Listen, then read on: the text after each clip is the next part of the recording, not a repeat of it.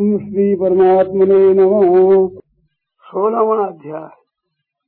उस अत्यंत गोपनीय बात के अधिकारी के क्या लक्षण होते हैं भगवान? वह देवी संपदा वाला होता है। देवी संपदा क्या होती है?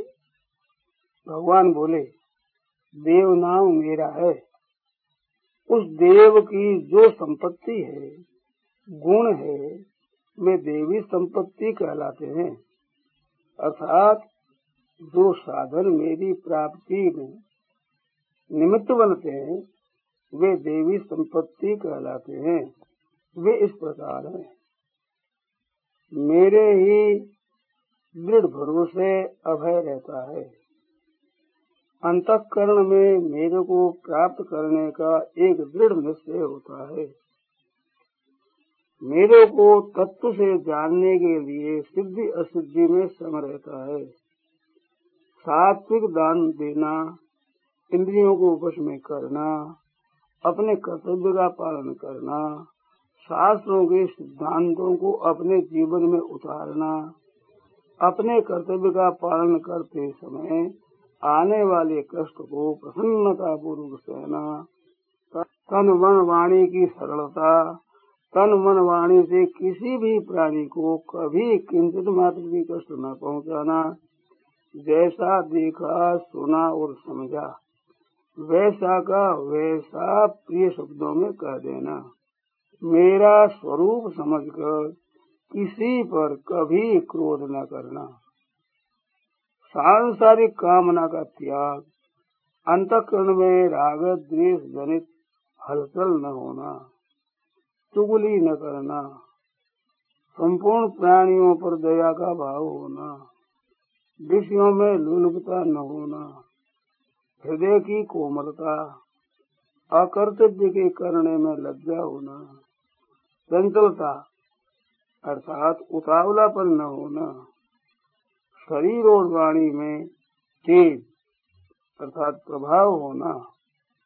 अपने में दंड देने की सामर्थ्य होने पर भी अपराधी के अपराध को माफ़ कर देना, हरेक परिस्थिति में धैर्य रखना, शरीर को शुद्ध रखना, बदला लेने की भावना न होना, अपने में श्रेष्ठता का भाव न होना, ये सभी देवी संपत्ति को प्राप्त हुए पुरुष के लक्षण है। साथ इन लक्षणों वाले को मेरी भक्ति का अधिकारी मानना चाहिए। अनधिकारी कौन होता है भगवान? आसुर संपत्ति वाला। आसुर संपत्ति क्या होती है? असुनाम प्राणों का है। उन प्राणों में ही जो रमण करना चाहते हैं, प्राणों को ही रखना चाहते हैं, उनको असुर कहते हैं। उन असुरों की जो संपत्ति है, वह आसुर संपत्ति है, वह इस प्रकार है। दिखावतीपन करना। ममता वाली चीज़ों को लेकर अपने में बड़प्पन का अनुभव करना। अहंता वाली चीज़ों को लेकर अभिमान करना। दूसरों का अनिष्ट करने के लिए अंतकरण में जलनात्मक वृत्ति का पैदा होना। कठोरता का होना। अविवेक। ये सभी आश्रय संपत्ति को प्राप्त हुए पुरुष के लक्षण हैं। अर्थात ऐसा मनुष्य प्राय मेरी भक्ति का अधिकारी नहीं होता। फिर देवी और आश्रय संपत्ति का क्या फल होता है भगवान? दैवी संपत्ति मुक्ति देने वाली और आदमी संपत्ति बांधने वाली होती है। परंतु तुम्हें शोक अर्थात चिंता नहीं करना चाहिए। क्योंकि तुम दैवी संपत्ति को प्राप्त हुए हो। आसुरी संपत्ति बंधन कारक कैसे होती है? इस लोक में दो तरह के प्राणियों की सृष्टि है, दैवी और आसुरी। दैवी संपत्ति को तो मैंने विस्तार से कह दिया। अब तुम आसुरी संपत्ति को विस्तार से सुनो। आसुरी संपत्ति वाले किसमें प्रवृत्त होना चाहिए और किस से निवृत्त होना चाहिए, इसको नहीं जानते। तथा उनमें शौचाचार और सदाचार नहीं होता। फिर उनका कैसा व्यवहार होता है भगवान? वे यही कहते हैं कि संसार असत्य है। इसकी कोई मर्यादा नहीं है। इसका रचयिता ईश्वर नहीं है। किंतु स्त्री को पुरुष की इच्छा हुई और पुरुष को स्त्री की इच्छा हुई तो दोनों के संयोग से यह पैदा हो जाता है। इसलिए इस संसार की उत्पत्ति का हेतु काम ही है। इसके सिवा और क्या कारण हो सकता है? कुछ नहीं। उनके कर्म कैसे होते हैं? उनके कर्म अत्यंत उग्र होते हैं। वे अपनी आत्मा को नहीं मानते। वे जगत के शत्रु होते हैं। उनकी बुद्धि भी तुच्छ होती है और उपरयुक्त दृष्टि का आश्रय लेने वाले उन मनुष्यों की सामर्थ्य जगत का नाश करने के लिए ही होती है। वे आश्रय किसका लेते हैं भगवान, कभी पूरी न होने वाली कामनाओं का आश्रय लेने वाले दम्भ अभिमान और मद में चूर रहने वाले तथा अपवित्र व्रतों को धारण करने वाले मनुष्य मूर्खता के कारण दुराग्रह को पकड़कर संसार में विचरते रहते हैं। वे और किसका आश्रय लेते हैं? वे मृत्यु पर्यंत रहने वाली बड़ी बड़ी चिंताओं का आश्रय लेते हैं।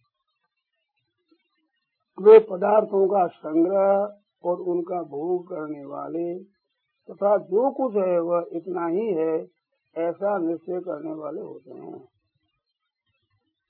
वे किस उद्देश्य को लेकर चलते हैं भगवान? सैकड़ों आशाओं के पासों में बंधे हुए। वे मनुष्य, काम और क्रोध के परायण होकर केवल भोग भोगने के लिए ही अन्याय पूर्वक धन का संग्रह करने की चेष्टा करते हैं। उनके मनोरथ कैसे होते हैं? हमारे मन के अनुसार हमने आज इतना धन प्राप्त कर लिया इतना धन तो हमारे पास है ही। इतना धन और हो जाएगा। उनके और कैसे मनोरथ होते हैं? उस शत्रु को तो हमने मार दिया और इन दूसरे शत्रुओं को भी हम मार डालेंगे। हम सर्वसमर्थ हैं, सिद्ध हैं, बलवान हैं। सुखी हैं और भोगों को भोगने वाले हैं। हम बड़े धनवान हैं। बहुत से मनुष्य हमारा साथ देने वाले हैं। हमारे समान दूसरा कौन हो सकता है? हम खूब यज्ञ करेंगे, दान देंगे और फिर मौज करेंगे। अज्ञान से मोहित हुए इस तरह के मनोरथ करते रहते हैं। उनकी गति क्या होती है भगवान? अनेक भ्रमों में पड़े हुए, मोह जाल में उलझे हुए, और संग्रह तथा भोग में आसक्त हुए, वे मनुष्य भयंकर नरकों में गिरते हैं। भोगों में आसक्त हुए उन आसु संपदा वालों के लक्षण क्या होते हैं? वे अपने को ही पूज्य मानने वाले, अकड़ रखने वाले और धन तथा मान के घमंड में दूर रहने वाले होते हैं। ये लोग शुभ कर्म भी तो कर सकते हैं भगवान। हाँ वे यज्ञ आदि शुभ कर्म करते तो हैं, पर करते हैं दम्भ पूर्वक दिखावटीपन पूर्वक अविधि पूर्वक तथा नाम मात्र के। वे ऐसा क्यों करते हैं? कारण कि वे अहंकार हठ घमंड काम और क्रोध इनका आश्रय लिए हुए रहते हैं। वे और क्या करते हैं भगवान? वे मनुष्य अपने और दूसरों के शरीरों में रहने वाले मुझ अंतर्यामी के साथ द्वेष करते हैं, तथा मेरे और दूसरों के गुणों में दोष दृष्टि रखते हैं। ऐसे आसुर स्वभाव वाले मनुष्यों को आप कौन सी गति देते हैं भगवान? उन द्वेष करने वाले, क्रूर स्वभाव वाले और संसार में महान नीच, अपवित्र मनुष्यों को मैं चीता बाघ, भेड़िया आदि पशु कौआ उल्लू गीद आदि पक्षी, सांप, बिच्छू आदि तिरक आश्री योनियों में गिराता हूँ। फिर क्या होता है महाराज? मूड मनुष्य मुझे प्राप्त न करके जन्म जन्मांतर में आश्री योनि को प्राप्त होते हैं और फिर उससे भी अधिक अधम गति में चले जाते हैं, अर्थात भयंकर नरकों में गिरते हैं। आदि संपत्ति से मनुष्य अधम गति में जाते हैं, उसका खास कारण क्या है भगवान? काम क्रोध और लोभ। ये तीन प्रकार के नरक के दरवाजे मनुष्य का पतन करने वाले हैं, इसलिए इनका त्याग करना चाहिए। इनका त्याग करके क्या करें? जो इन नरक के तीनों द्वारों से रहित होकर अपने कल्याण का आचरण करता है, अर्थात जो शास्त्र निषिद्ध आचरण तो करता ही नहीं वेद आचरण निष्काम भाव पूर्वक केवल अपने कल्याण के लिए ही करता है, वह परम गति को प्राप्त हो जाता है।